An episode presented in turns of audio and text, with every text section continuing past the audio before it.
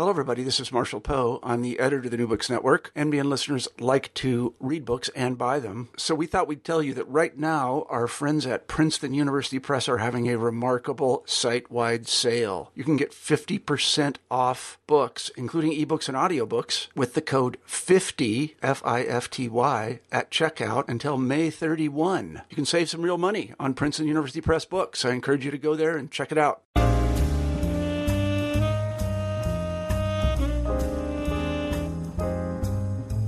Hello and welcome to the New Books Network. I'm your host, James Stansel for the African American Studies channel. And today I'm going to be interviewing a professor from the University of Cincinnati. The book is called Connecting the Wire Race, Space, and Post Industrial Baltimore. This book by Stanley Corkin is all about that HBO series of yesteryear, The Wire. Very popular show. It's something that comes up in a lot of pop culture discussions even now because a lot of the issues raised in The Wire are still relevant to today. And many shows uh, you see on t- uh, television today kind of took a lead from The Wire and what you saw with David Simon's show from those Baltimore city streets. So Stanley Corkin did a great job going season by season and, and talking about some of the uh, illusions that you see in The Wire, some of the connections to the real world, and doing a thorough analysis. So I really think you're going to enjoy this interview, and I think you're going to enjoy Stan too. He's he's a great guy, and we mentioned some of his earlier work. So he's a, a great film studies scholar. So enjoy, uh, pull up a seat, have a listen, and uh, let me know what you think. Connecting the Wire, Race, Space, and Post-Industrial Baltimore by Stanley Corkin, published by the University of Texas Press on the African American Studies channel of the New Books Network. Hello, and welcome to the New Books Network, the African American Studies channel. I'm your host, James Stansel, and today I have the great pleasure of being here with the author of the University of Texas Press book, Connecting the Wire Race, Space, and Post Industrial Baltimore, Stanley Corkin. And he is the Charles Phelps Taft Professor and Niehoff Professor of Film and Media Studies in the Department of History and English at the University of Cincinnati in Ohio. Wow, that's a mouthful. How you doing there, Stanley? I'm good. How are you, James? Doing great, doing great. And I'm so happy I could talk with you. We talked offline about how excited I was to uh, get you on the show because I know my audience will love talking with you. The Wire, which is what your book is about, the television series The Wire from HBO. It's one of the most popular shows and it's really relevant uh, you know, in, in, today's world. And so, I'm, first of all, I want to give a shout out to my friend Patrick McLaughlin up there in Pittsburgh. I hope you're listening because this is your show. You talk with me about the wire just about every day. So hopefully, you're going to be the first in line to buy to buy Stan's book. So Patrick, buy his book immediately. You'll like the book, Patrick. Yes, exactly. So you you you got it. An endorsement from the author himself, Dr. Corkin. All right, maybe we can work out a signed copy for him, Stan. What do you All right, think? do that. Fair enough maybe we can we can work that out. But um, yes, Stanley Corkin here, University of Cincinnati, and he's writing about The Wire. Um, so before we kind of get into you know a lot of in-depth discussion about this book and, and about the television show, Stanley, maybe tell us a little bit about, about your background as, as a scholar. So I uh, I grew up in Boston. Okay. Uh, I mo- I went to grad school in Atlanta okay. and in New York. Which school? And I went to Emory, got my master's at Emory and my PhD at NYU in American Studies. I worked okay. with uh, the famous American Studies film scholar, the late Bob Sklar, who died just a few. And uh, I also worked in other disciplines, primarily in history. I worked okay. with the immigration historian David Reimers, who I think. Wow. Uh, so it was a you know it was a good kind of broad yeah. training. I was always interested in film and you know in social life, so film and society, film, and history, and those have really been my topics all the way through from the time from uh, when I wrote my dissertation to now. And you know, I, I see it as kind of a an ongoing process, and I like to think I get better at thinking about you know how these things uh, are involved with one another mm-hmm. uh, with each project. The so I've connectedness, right? Right. So you know, and, and clearly uh, it's harder to talk about history in film and certain using certain films as certain TV shows as models. But for certain TV shows or certain films, it works very well because they're really concerned with the world in front of you right. as it exists now. It's interpretive, but it's uh, it's definitely you know a vision of actuality, and that's you know that kind of draws me. So I've written about. Uh, I wrote my first book was about uh, the rise of progressivism and the emergence of uh, film as a medium at the turn of the century. Mm-hmm. Realism and the birth of the modern United States. I actually talk about D.W. Griffith and uh, the the racist classic, The Birth of a Nation. Right. That book. Uh, I my second book was about westerns as a genre, which I, it, during the Cold War particularly, and uh, the book is you know talks about the way that westerns became a device for uh, discussing American exceptionalism. Cowboys so, as Cowboy Warriors. cool title. Uh, you know, again, you know, arrived at with an editor after much strife. we talk about that on on occasion on this podcast. well, that's part of the wire title too, but that's you know that we'll get to that. Uh, and then my uh, third book was, uh, you know, I was I was trying to bring it up bring it up to date, and I mm-hmm. actually this uh, old friend of mine who's a uh, labor organizer actually ran for uh, senator as a, a socialist candidate in Ohio a while ago. Uh, kept saying, well, you know, the action is in the 70s. Actions in the 70s and 80s around the emergence of globalization, neoliberalism. Right. And I started looking at these films that I had, you know, really liked and had seen in the uh, 70s, just around the time I moved to New York. Which New York, when I moved there in the early, in the late 70s, was mm. a mess. You know, it was mm. kind of a disaster, and that was kind of the, you know, the the uh, aftermath of the city's default and bankruptcy in 1975. So I, I, you know, looked at this group of movies that were all shot in New York. They're all New York specific movies. And, uh, it's called, the book is called Starring New York, uh, right. filming the grime and glamour in the long 1970s. And it's really a book about, you know, how we envision and metaphorize, uh, the emergent neo, neoliberalism, emergent globalization in, uh, through popular culture in the 70s. So, you know, it's interesting that, you know, almost every kind of, uh, uh, you know, economic shift was kind of tried mm-hmm. in New York in the 70s. So privatization of certain regions of the city, you know, uh, extreme uh, uh, racist policing. Mm-hmm.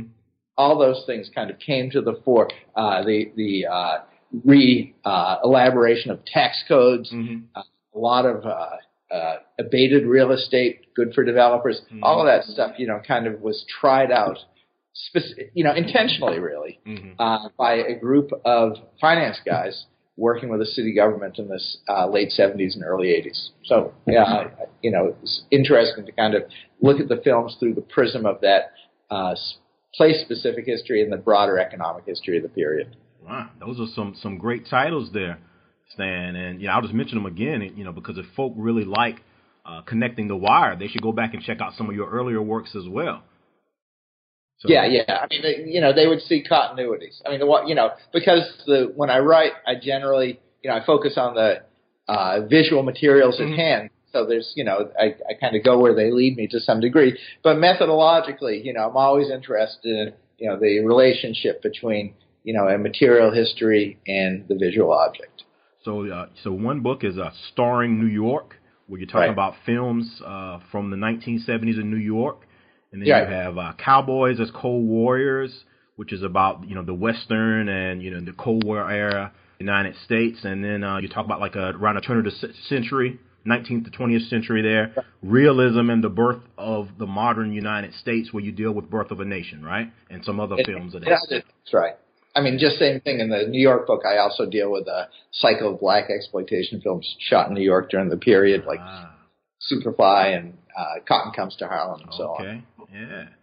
All right. So I just wanted to mention those titles again, you know, so folk, uh, you know, connecting the wire is, is not the first. It's the it's the most recent in uh, a long line or you know a significant line of books by Stanley Corkin. And we're here with again Stanley Corkin, the author of Connecting the Wire. You know that television show, The Wire, Race, Space, and Post-Industrial Baltimore. Stanley Corkin is the author, and he's the uh, Taft Professor and Niehoff Professor of Film and Media Studies in the Department of History and English at the University of Cincinnati in Ohio. And this brought, book is brought to us by our friends at the University of Texas Press. So Stanley, uh, what got you into The Wire? I mean, you t- I know you talked a little bit about your interest in terms of like the other books and how it's kind of a continuation. But what got you into you know The Wire? Can you tell us about that? And you know maybe what type of methods did you use to do this research?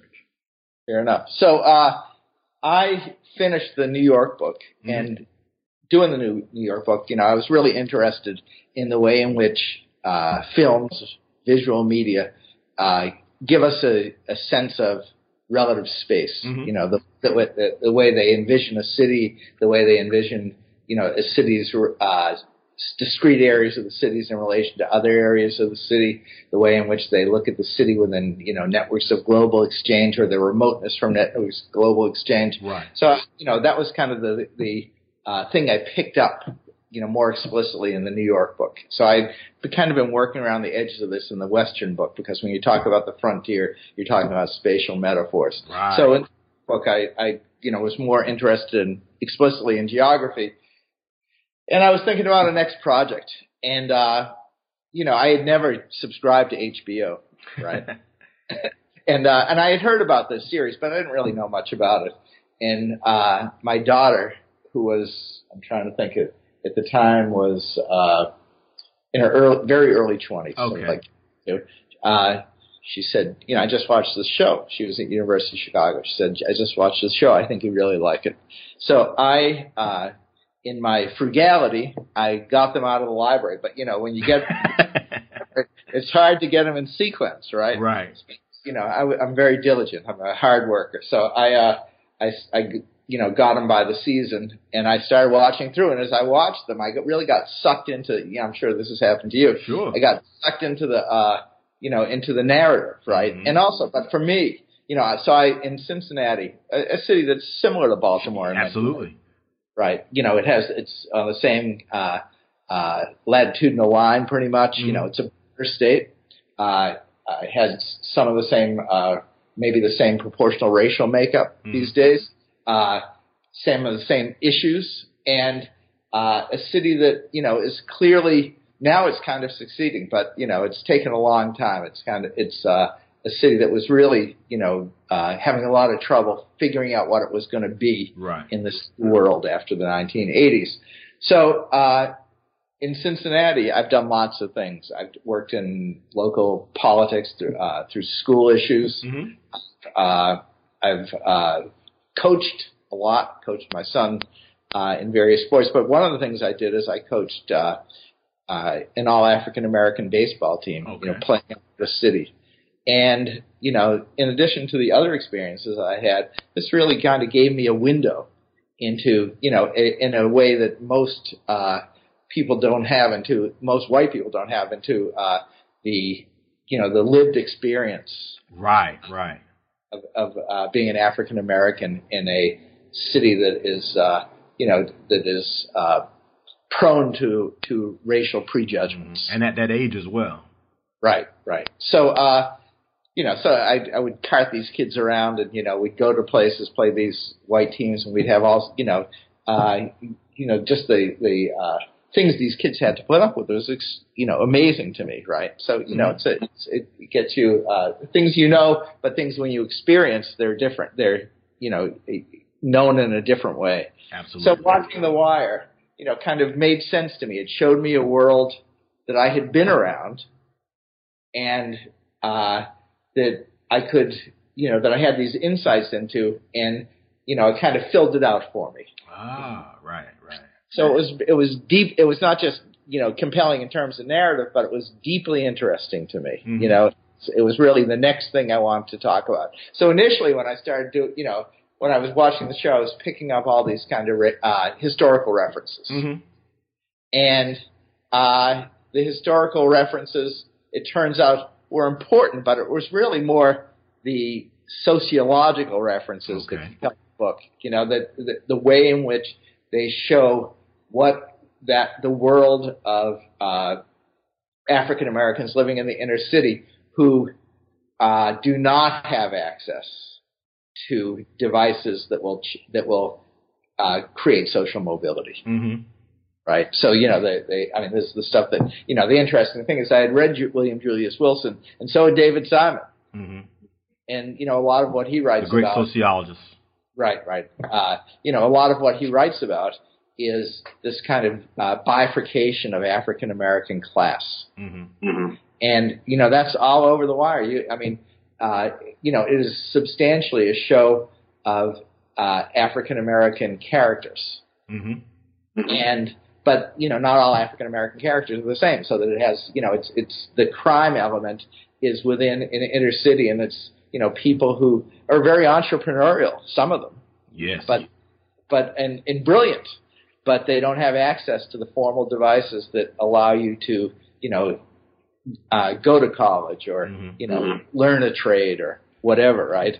And so the police are substantially African American too. You know, actually, David Simon does a reasonable job of representing the racial makeup of the force. And though Right. we know that uh, you know that it, just because a police force is integrated and proportional doesn't mean that you know kinds of residual racism or racial practices don't exist within the force. And you know, there's Simon's you know eh, talking about Baltimore, right? And uh, Simon is very you know he's smart and sensitive to these things, and he kind of laid it out. And you have to you know pay a lot of attention to get you know the the world that he's elaborating. So that's what I tr- that's what I attempted to do in this book. I tried to uh, you know watching is different. You know it kind of washes over you. You have these insights. They're fleeting. They come and they go, but they're you know interesting to you. They pique your interest. Mm-hmm. You know writing you got to kind of put it all together.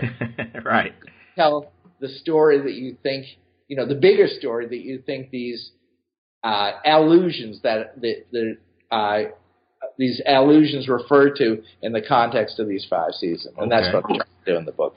Right. Yeah, and, and you did. You definitely connected us, so to speak, to the wire. I mean, it was, it was a you know it's a great read, and for people who like the series, I I, th- I really do believe Stanley they'll like your book. You know, because it's one of those things where you can go back and just kind of, oh right, you know, this is that connection, this is that connection, this is how it kind of relates in the larger you know world. And Right. you know, you know, this is of course an academic book because you're you're uh, you know a scholar, a very good one. But it's in my view definitely accessible to the average person who wants to you know maybe know a little bit more and dig a little bit deeper uh, Right. into the things that they see in the wire and, and and how the wire can relate to the real world. Just like it spoke to you about your experiences in Cincinnati- Cincinnati with those young men. Right, right. So it's, I mean, I, and that's what exactly what I was trying to do. I mean, I, I, uh, I don't have to try to reach a general audience. It's just the, you know, I'm trying to tell a story, and the way in which I'm telling it uh, is necessarily accessible. You know, as a matter of my predisposition, not as a matter of, you know, sinking out an audience. It's just, it's a, you know, it, it when it works, you just connect, right? And that's, you know, I don't, con- I don't try to go into the, deep into the academic weeds. I try to explain things with clarity so that, you know, I'm clarifying it for myself in terms that I think are uh, valuable and ideally people will find it accessible. Absolutely, and you know, and, and I really felt like that. I felt like you were like myself. I mean, you were a fan of the series, and you were kind of It- ex- explaining it for yourself, you Right. know, and, and sharing your observations and realizations with us a- as well in, in your book. So well done, sir. Thank you. Thank you. I'm glad you enjoyed it. And you know, and again, I'm here with the author of Connecting the Wire: Race, Space, and Post-Industrial Baltimore. And we're on the African American Studies channel of the New Books Network. And this this work is published by the University of Texas Press, our friends there. And the author is Stanley Corkin. He's a Phelps Phelps Charles Phelps Taft Professor and a Niehoff Professor of Film and Media Studies in the Department of History and English at the University of Cincinnati in Ohio. And again, the book is Connecting the Wire about that that well-known television show. David Simon, I think, is the creator, correct? That's right. Right. The creator of that show that appeared on HBO, Connecting the Wire. Well, the show is The Wire. Right. Dr. Corkin's book is Connecting the Wire. That's right. And he's con- connecting you to the wire and giving you some deeper understanding of the wire if, if you if you read his book. Um, and so, how, how long did it take you, Stanley, to kind of go through this process and complete this work? So now it's 2017. So it probably took me, you know, from wire to wire, I'd say five years. All right, no pun intended.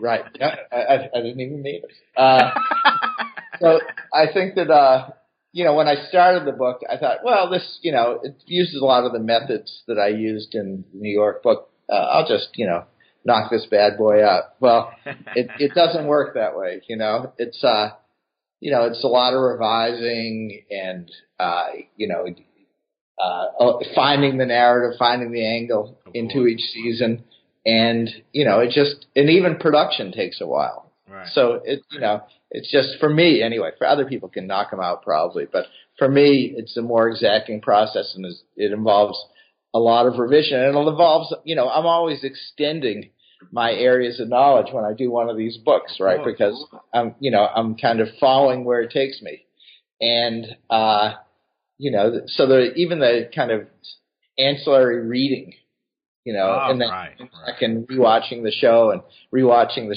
show and rewatching the show. So it, you know, it, it's uh, it becomes a pretty involved process. Right. And to make sure And you I- miss anything. I like to make uh, think that each book gets better because I've learned more. Absolutely. And as humans, yeah, that's what should happen. We should improve a little bit more each time. Right, right. Right. So I get better at it and I know more. And it would be great if films work that way too, but they don't know. No, no, absolutely not. Sequel, you know, the more they do it, the less good it is, right? yeah, that's the, the opposite of probably uh, you know how how how books are. Well, you know, then, uh, The Wire by the fifth season, you know, uh, which is an interesting season conceptually, but it's dramatically not that good. You know, almost everybody who writes about it thinks that, Right. and I think you know they were tired. They were burnt out. You know, Dave Simon was on to the next project, and they had enough Baltimore. But uh, they were going to try as long as they could to you know keep it going. I guess as long as the money was coming in, right? Well, I think they had con, you know, what probably they contract for a fifth season when they before they did the fourth, and yeah, I mean that you know walking away from that would have been uh, you know, hard to do. What do they call it? Uh, ju- jumping the shark uh, at some That's point. That's right. Yeah, yeah. I mean, there's you know you can you can always tell. Uh, sometimes you know shows come back to uh, you know coherence, but you can tell that uh, when a show is just kind of you know un- uh, unraveling. Right. And it's time yeah, to kind of end it. Yeah, in a sense. And so you mentioned earlier, Stan, a little bit about your your title and how you came to that title, or how the ti- title came to you, so to speak. And it's always interesting to hear authors talk about that because you know the average person thinks, oh, you know, you write the book, you choose the title, and you choose the uh, the visuals, the artwork on the on the cover. And so I really like people to understand that it doesn't always work that way. That's a fact. So uh, I, you know, this title, I always wanted the subtitle, hmm but the, you know, the main title for uh, was uh, I, I had a working title. I don't remember what it was. It wasn't that good. And then when I came time to uh, to finally title the book, hmm my uh, my suggestion was The Wire Unwound. It's like Prometheus Unbound. I thought that was really clever. And the guy I thought it was really stupid. So uh, we argued back and forth for a while, and he, you know, he wanted some sort of uh, play on words that you know that included The Wire, Right. right? So okay, so uh, he, he finally he you know we argued and argued, and I said oh, I gave it up, and he gave me the subtitle. So that was the agreement. And my t- my book cover was not that book cover, which is you know it's interesting. So he Mhm. chose the first shot of the first of the credit pre-credit sequence hmm in the first episode of the first season, right? So do, do you you know uh, you know the the uh, snot boogie scene, Right. right? That's sitting out on the on the, the stoop there.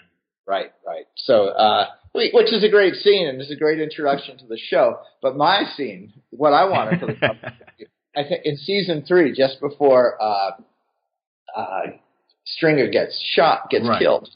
Not to ruin it for anybody. oh, oh, right. too well, too late. Go ahead. Too late. Uh, there's a scene where Je- where uh, uh, Avon Barksdale and Stringer are celebrating their success. Mm-hmm. And there's they're on the balcony of uh, uh, Stringer's condo Mm-hmm.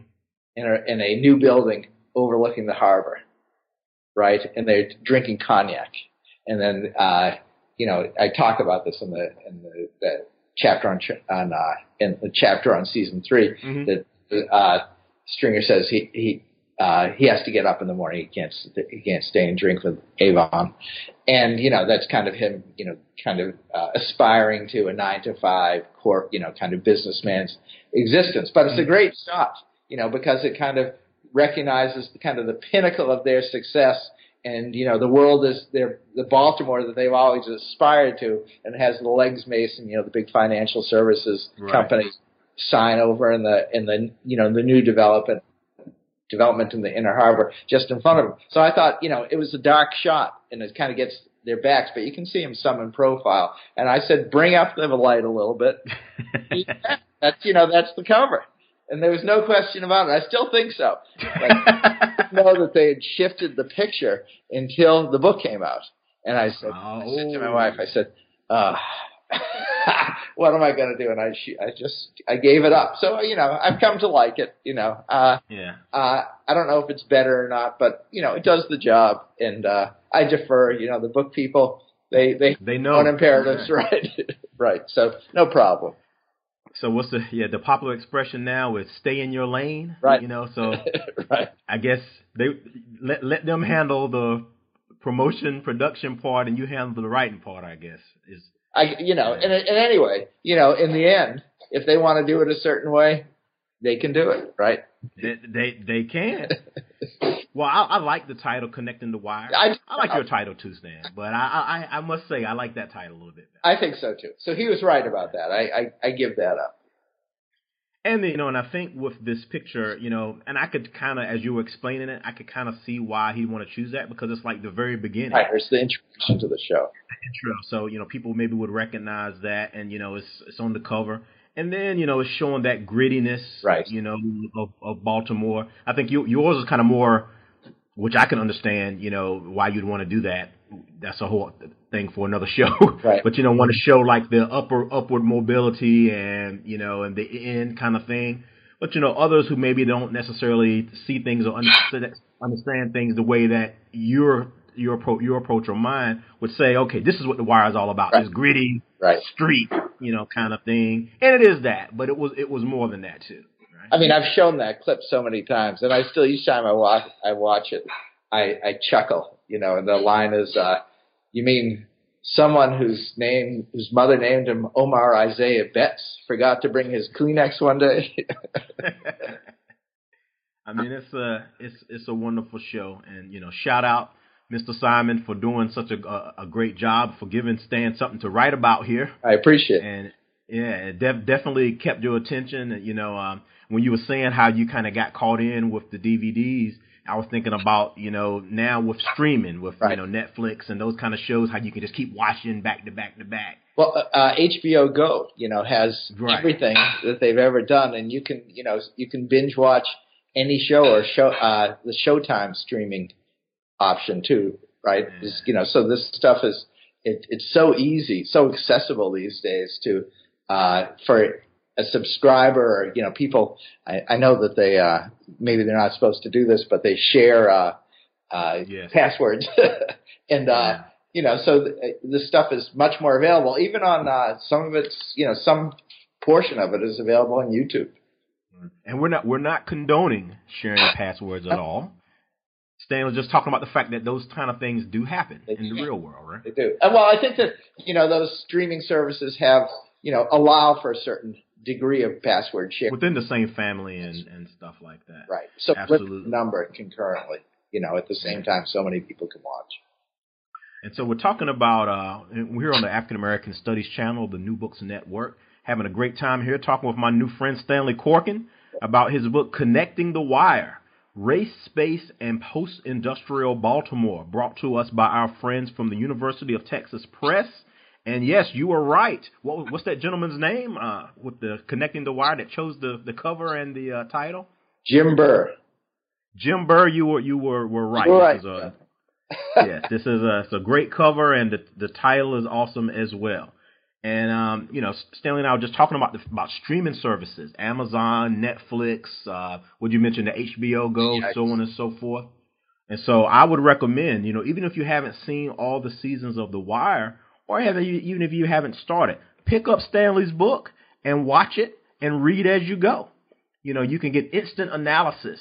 you know, make instant connections and, and pick up all those illusions and those important things. And think about today's world and your city. I'm in Houston. You're in Cincinnati. You know, think about or Cincinnati area, and you think about your connections as a as a reader or as a uh, a viewer uh, to, the wire to your city. You know, Yeah. and and that's that's, that's what Stanley did. I, I think that the book enriches your sense of what the series is doing. So, you know, Right. you have the uh, stamina. You know, probably a good thing to do is to watch it through once and then watch it through again with the book. Right. And well, it's a great series, so that shouldn't be a problem. No, I agree. two times through, you know, that two times through is good. I don't know if about a third, but two times. maybe a little too much violence and and you know and some kind of bad bad situations there if you go to the third time. But I mean, certainly, I mean, it's it's a, a great series, and you know, and as we have things that happen in the world, and as you have movies and things come out, I often hear people, you know, reference The Wire. You know, and and they make those connections, you know, uh, to the wire. Particularly when you had the situation with the police brutality Right. uh, you know, or alleged police brutality or alleged police misconduct here recently in Baltimore that shined a new light and, you know, people were interviewing Simon and, you know, the, again, the, the wire was, uh, coming back into the forefront. Yeah, I mean, it's it's you know, it's amazing how contemporary the series feels Right. because the social circumstances of the city that the uh, series depicts uh, have not really changed. Maybe they've changed a little. You know, the the thing that the uh, that the series gets a little, but it probably if it was redone today, it would get more. Is the way in which the gentrific, the sprawling gentrification of the Right. moves uh, poor people to the interline suburbs. Those places take on a lot of the difficulties that formerly were lodged in the inner cities. I mean, that's when during the last presidential campaign, when Trump was talking about uh, the inner city, uh, most African Americans, of course, don't live in the inner city, right? And a lot of African Americans who, you know, poor African Americans lived in the inner cities are being displaced because, uh, you know, more prosperous people of all races want the real estate, and that's really happening in Baltimore. I mean, I was there a few years ago, and uh, the na- uh, most of the neighborhoods where Simon shot remained, you know, pretty uh, on the edge, but the downtown just gets fancier and fancier. hmm Every year. Yeah, yeah, absolutely. Building more and more stuff like the hotels and, you know, casinos and Right. All those things in the, you know, in that Baltimore, D.C. area. I mean, it's changing everything. Right, right. So just, you know, even just putting the ballpark downtown, you know, uh, was the beginning of redevelopment, which is also kind of a model for urban redevelopment all over the country. Absolutely. Free ball And, uh, you know, for rich people. well, yeah. The views expressed by Dr. Stanley Corkin are not necessarily the views of the New Books Network. we have to throw that in there sometimes. That's every okay. now and then. We- you know, we did it. We did it in Cincinnati too. They they actually built a new ballpark, but they put it on the riverfront rather than in the neighborhoods because they was they were afraid that people from the suburbs wanted to get in and out of the city in a hurry.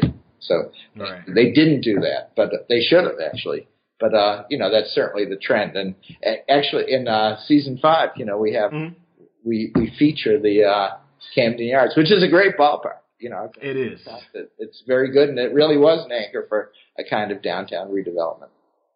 And, you know, and, and you know, you mentioned about you know redevelopment, some of those things, and I recall when when The Wire was on, there was some you know some criticism of it, and you know we can look kind of in retrospect, which is people said you know you shouldn't have a show like The Wire because it makes Baltimore look bad, and everybody thinks Baltimore is just this bad area or whatever. You know, what are your thoughts about that? Well? I think that uh, what I generally think about people who say things like that is the people who think it makes the city look bad and generalize from the show. They're not Mhm. from Baltimore anyway, right. you know, because they already they already uh, have a certain uh, fear of urbanness. Mm. So an an urban phobia, we could call it. But and and I think also think that if you constrain, you know, a uh, you know a an artist, a, a producer, a film, a TV show from showing what's you know the world, Mhm. you know, then that that's uh, you know it it it uh, it makes the media you know it, it defangs the medium. It makes it irrelevant. Right. So, you know, Simon had been a police reporter, and had you know that he had done that. Did you ever uh, you know the uh, the show The Corner? Yes. In uh, in the book The Corner, which is a kind of ethnography of the inner city. Mm-hmm. You know, the, great series. Right.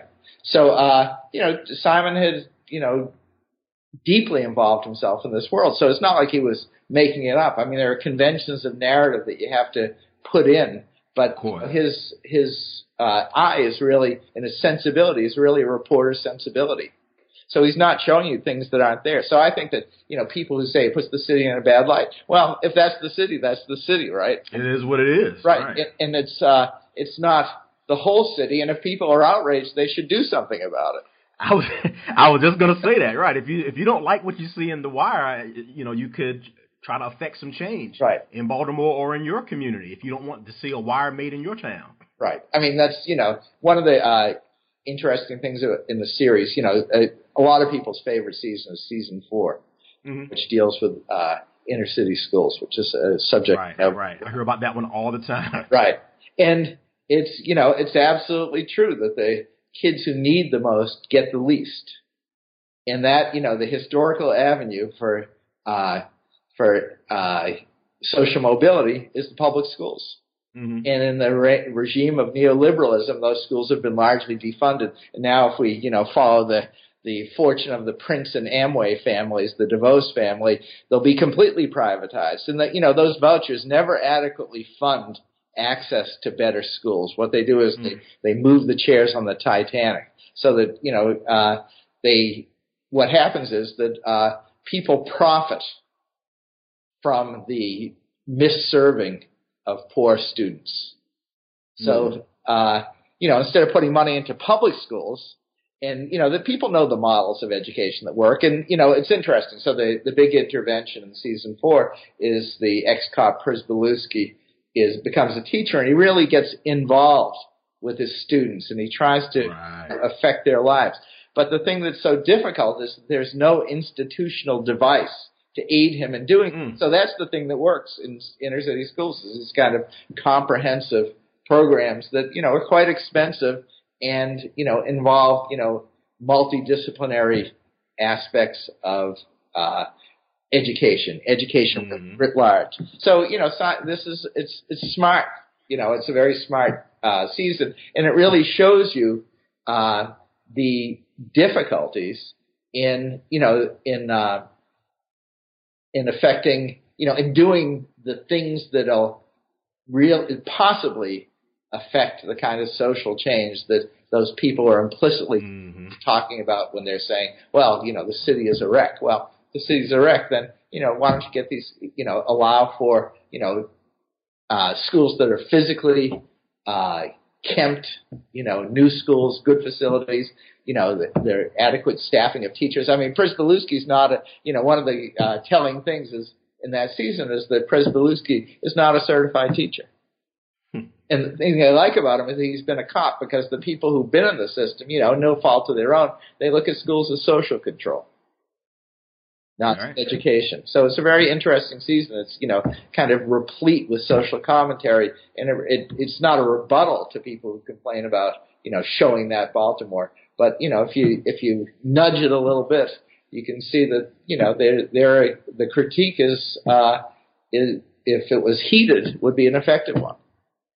And it's you know and it's showing people that maybe who don't know or don't see that world, what you know, kind of, you know, of course it is, is fiction, but I mean, there's, a, you know, as you said, some, you know, with Simon, there's a lot of truth in in what's there, which is why people like The Wire. I mean, it's exposing, you know, you know, maybe a side of the world that a lot of people, you know, maybe haven't seen or aren't as familiar with. It's forcing them to look at it through an entertaining narrative. Right, right. So that, and I and I think that that's the uh, the power of the show that the the narrative and you you know you get involved with the characters and you know you you kind of access that world. Absolutely. And that world is the wire the uh, famed and legendary hbo series created by uh, david simon. And we're here with an with the author of a book on that great series. It's called connecting the wire. Race obama's space, favorite tv show Barack Obama's favorite TV show. An endorsement. We should have got him to. we should have got him to do a little back blurb. I, that would have been hard to do, but I would have appreciated it. but the book is Connecting the Wire Race, Space, and Post Industrial Baltimore. Stanley Corkin is the author, and we're here on the New Books Network, the African American Studies channel. And Stanley is a professor a Taft Professor and Niehoff Professor of Film and Media Studies in the Department of History and English at the University of Cincinnati in Ohio. And earlier in the podcast, we talked about some of his earlier works. I think you should check those out as well. And um, the Connecting the Wire, his latest book, just came out this year. It's pre- pretty fresh off the presses, as they say. That's right. And you know, um, one of the things I you know that I wanted to make sure that I mentioned as you were talking about the education piece in that season. I'm glad you brought that up, Stan, because I wanted to talk about you know, some of the, you know, those kind of current events and kind of uh, social commentary aspects of The Wire. But it really, that season reminded me of uh, another HBO documentary. You may or may not have seen it. It's called Hard Times in Douglass, at Douglass High, Frederick Douglass High School there in Baltimore. Oh, really? I've never seen yeah. it. Yeah, I'll share that with you offline if you're you're interested in that. But it was yeah, it was like a 90 minute documentary, and it was just, you know, it was showing teachers and schools there and how difficult it was for them to kind of go through the year and how out of control some of the students were. And exactly what you said, the difficulties the principal and the teachers had, you know, of, of getting the support is really, really kind of sad. And, you know, I was a teacher for almost 20 years myself, you know, in all different kinds of schools. And, you know, the first time I watched that with my wife, you know, it just made me think, oh my gosh, you know, it's horrible to have to deal with students in, that kind of situation. It's tough. I mean, I taught at uh, Atlanta Federal Prison when I was a very young man. Oh, goodness. And uh, you're still a young man, Stan. I was a lot younger then. It was when I was. I mean, I was. I was 24 years old. I was oh, okay. a relatively new grad student, and uh, uh, that program was administered by Mercer in uh, Atlanta. Okay. And I and I needed a job, and this guy called me and he said, "Well, I got to I have a class for you, uh, two classes actually." And I said, "Yeah, where are they?" And he said, there's the federal prison. And I thought, ah, I don't know. And then uh, I I said, well, you know, you can't really turn down a job if you don't have a job. So I took it. Absolutely. And it was really an education. I mean, I, you know, I so I spent uh, two quarters there, uh, spring quarter and summer quarter, two classes each quarter, and uh, I learned a lot. I mean, Atlanta Federal Pen was eventually closed down because it, you know, it was built as a Victorian structure. It was very hard to police uh, a social worker mm. killed right after I was uh, left there. Uh, it was it was definitely you know I learned a lot about the relationship between prisoners and guards, a lot about uh, you know what it is like to be incarcerated. Most of my prisoners were uh, Vietnam vets and drug offenders. Mm. So you know, uh, right, right. So people who you know were not nefarious criminals; they were mostly mm. guys who's you know had become addicts in Vietnam and didn't have access to decent treatment. So it was uh, just kind of victims of circumstance, so to speak. Pretty much, and uh, so that was very interesting to me. And that also, you know, was I always think of that as an experience that uh, you know uh, gave me insights into you know what it means to uh, you know what the drug trade is, what it means, you know who's in it, mm. you know uh, how that functions as a as a social group. Mm. And um, there's a, a, recent series. I don't know if you've seen it. It's called uh, Net on Netflix. Luke Cage, Marvel's Luke Cage. My son watches it. He loves it. And, and you know, it reminds me a lot of The Wire. I mean, it's obviously only 13 episodes, but there are some aspects to me. You might maybe have to ask your son and maybe take a look at yourself. He and, told me and, I would like it, so I, I should probably check it out. Uh, yeah, because it reminds me, of, you know, a lot of of The Wire. But we'll have to talk about that later offline if you get a chance to watch it and I'll send you my review that I, I did um, for Entertainment Fuse. You know, I'm a television critic as, as well, so you can kind of get a feel for that. But it reminds me a lot of uh, of The Wire. So you haven't seen it yet, so maybe part two we'll have to come back and get you to share with the audience your your thoughts and if there's a connection, or I guess people can contact you as well. I mean, if they, yeah, you know, are you are you open to uh, oh, hearing yeah. from? Yeah. And uh, you know, so you can find me if you just uh, Google me. You know, you can mm-hmm. find my uh, my university account, uc.edu. Uh, so, you know, it's, it's for any uh, professor at a public university, you know, you, the access information is really readily available. So if you want to talk with with Stan or, or, or share your thoughts on The Wire or, or any of his other works, you heard that, folks. Feel free to get in contact with him at University of Cincinnati.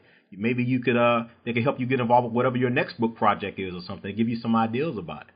I, I, I'm always looking for new ideas. well, when you meant, oh, I'm sorry. Go ahead. Well, uh, you go, and then I'll. Uh... Okay. Well, what I was going to say is when you were talking a little earlier and you were talking about the educational aspects of The Wire, I was thinking, man, I could see, you know, another book project. You, you seem to have some excitement there, Stanley. I was going to say that could be another project, some education type films, you know, talking about some of these issues. I'm uh my the project I've been working on is uh a related project. It's about uh, it's uh it's about Boston as a ah okay as a as a media presence uh but also as a kind of post-industrial brand in uh, mm-hmm. in the again in the same period in the period after the 1970s and mm-hmm. uh one of the, I just finished a, an essay for a collection on a group of films that were uh, shot between uh, really the only films really that use Boston as a setting uh, in any pronounced way between ni- 1973 and 1982. I mm-hmm. about Friends of Eddie Coyle, uh, The Brinks, okay. and The Verdict. But I talk a lot about the busing crisis, which will be mm-hmm. a chapter in uh, in the uh, uh, in the bigger book. And uh, you know, the bus. I mean, that, I was not living in Boston at the time. I was, you know, I'm trying to think. So, you know, the really, uh, I, I was at college, you know, when this kind of came to the fore, and uh, so I would read about it, but I, I didn't experience it directly. But certainly, you know, the bus. Uh, you know that the issues of school integration in mm-hmm. Boston uh, were a huge, you know, national event and they again suggest the difficulties of urban education, both for poor whites and poor African Americans. Mm-hmm. You know, I mean, on, on one level, you know, the the uh, not condoning the behavior, but you know, to send, uh, you know, to move uh, poor whites across town to sit next to poor African Americans is, you know, it's there's a justification, but there's also, you know, a bigger question being asked about how we define about space, really, about how mm-hmm. we define districts, and you know, what about all these abutting suburban districts, and you know, how, how do we, you know, change school funding mechanisms? So that, I am interested in that, and it kind of finds its way into the next project. Okay. Well, you, you kind of took my next question I was going to ask there, you know, because I know we're getting a little longer. I don't want to keep you too long. I, I, I met your lovely wife earlier. Y'all probably have a nice dinner planned or some. well, one of the things I talk about in the next book is also sports, and one of the things I talk I you know reference in that chapter is the thing that just happened with Adam Jones. You know, and this is part of the Boston thing. Right, right there in Boston. Right. You know that uh, this really gentrified, you know, educated city that's succeeding in by you know almost all measures. You know, some knucklehead, you know, uh, you know is, is spewing out racial hatred in the midst of a crowd of you know forty thousand people around you know all kinds of people, children. You know, it's, mm-hmm. it's uh, that is part of the story. So that you know, those, you know, and it's you know the justification is part of a historical reference, I think. So your so your next work is going to be on Boston. Are there any other other projects that you have that you're working on? No, this will keep this will this will do it. so you know, it, it, I think of it as a big book. So I'll talk about films. I'll talk about yeah. the imprint of sports teams, particularly the Red Sox. A little bit about the Celtics. You know, one of the yeah. things that I always think about is that you know, uh, Bill Russell always talked about Boston as the most toxic place he could ever he could ever play. And you know, there's stories about Celtics legend, right? right? Stories about you know racial incidents he had while living in Boston. Uh, you know, are, are part of the story. I actually met uh, Bill Russell was at my daughter's his grandson was graduating University of Chicago with my oh okay with my daughter, and he was standing there wearing his three Celtics rings. And I I said to uh, my daughter's boyfriend at the time, I said, uh, "It's Bill Russell over there, and I know he hates to be approached. You know, hates it, right?" And I said, "But it's Bill Russell."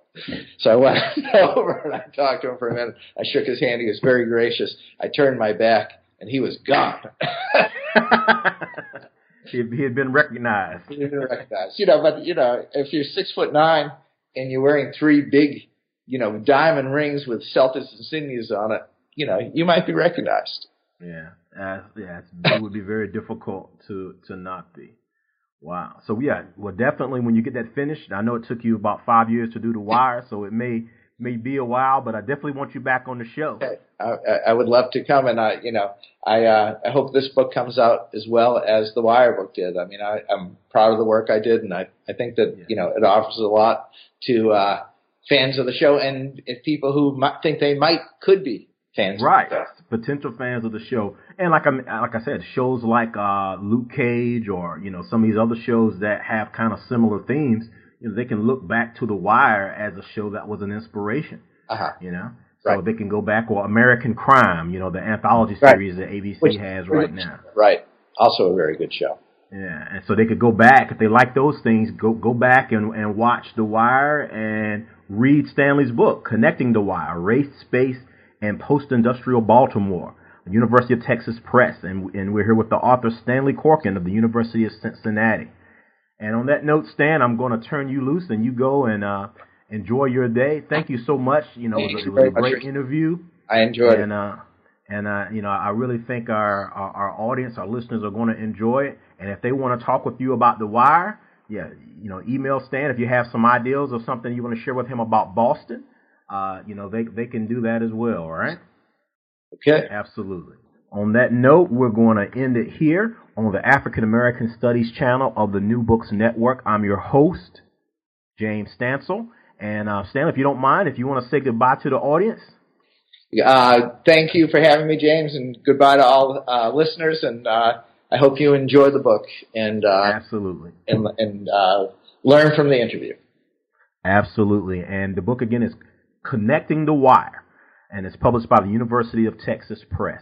And thank you so much, Dr. Corkin. Thank you. And um, we'll t- we'll talk a little further offline. And everyone, thank you so much for listening. And we'll see you next time on the African American Studies channel of the New Books Network. Take care, peace, and love.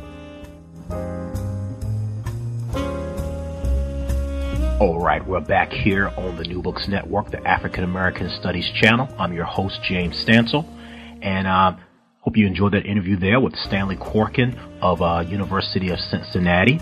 His book, Connecting the Wire, Race, Space, and Post-Industrial Baltimore. Stanley Corkin, University of Texas Press. And uh, he told us his next book is going to be about Boston, so I'm hoping to get him back and talk a little bit more about uh, film, television, entertainment, and how it relates to these cities. Of course, this one's about Baltimore. And he's already done something on New York. Um, so he's a very interesting writer and a great scholar.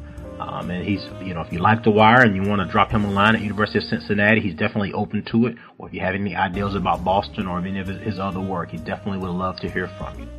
So on that note, I'm going to wish you peace and love. I hope you enjoyed connecting The Wire with Stanley Corkin, and we'll see you next time on the African American Studies channel of the New Books Network. I'm your host, James Stansel. Peace and love.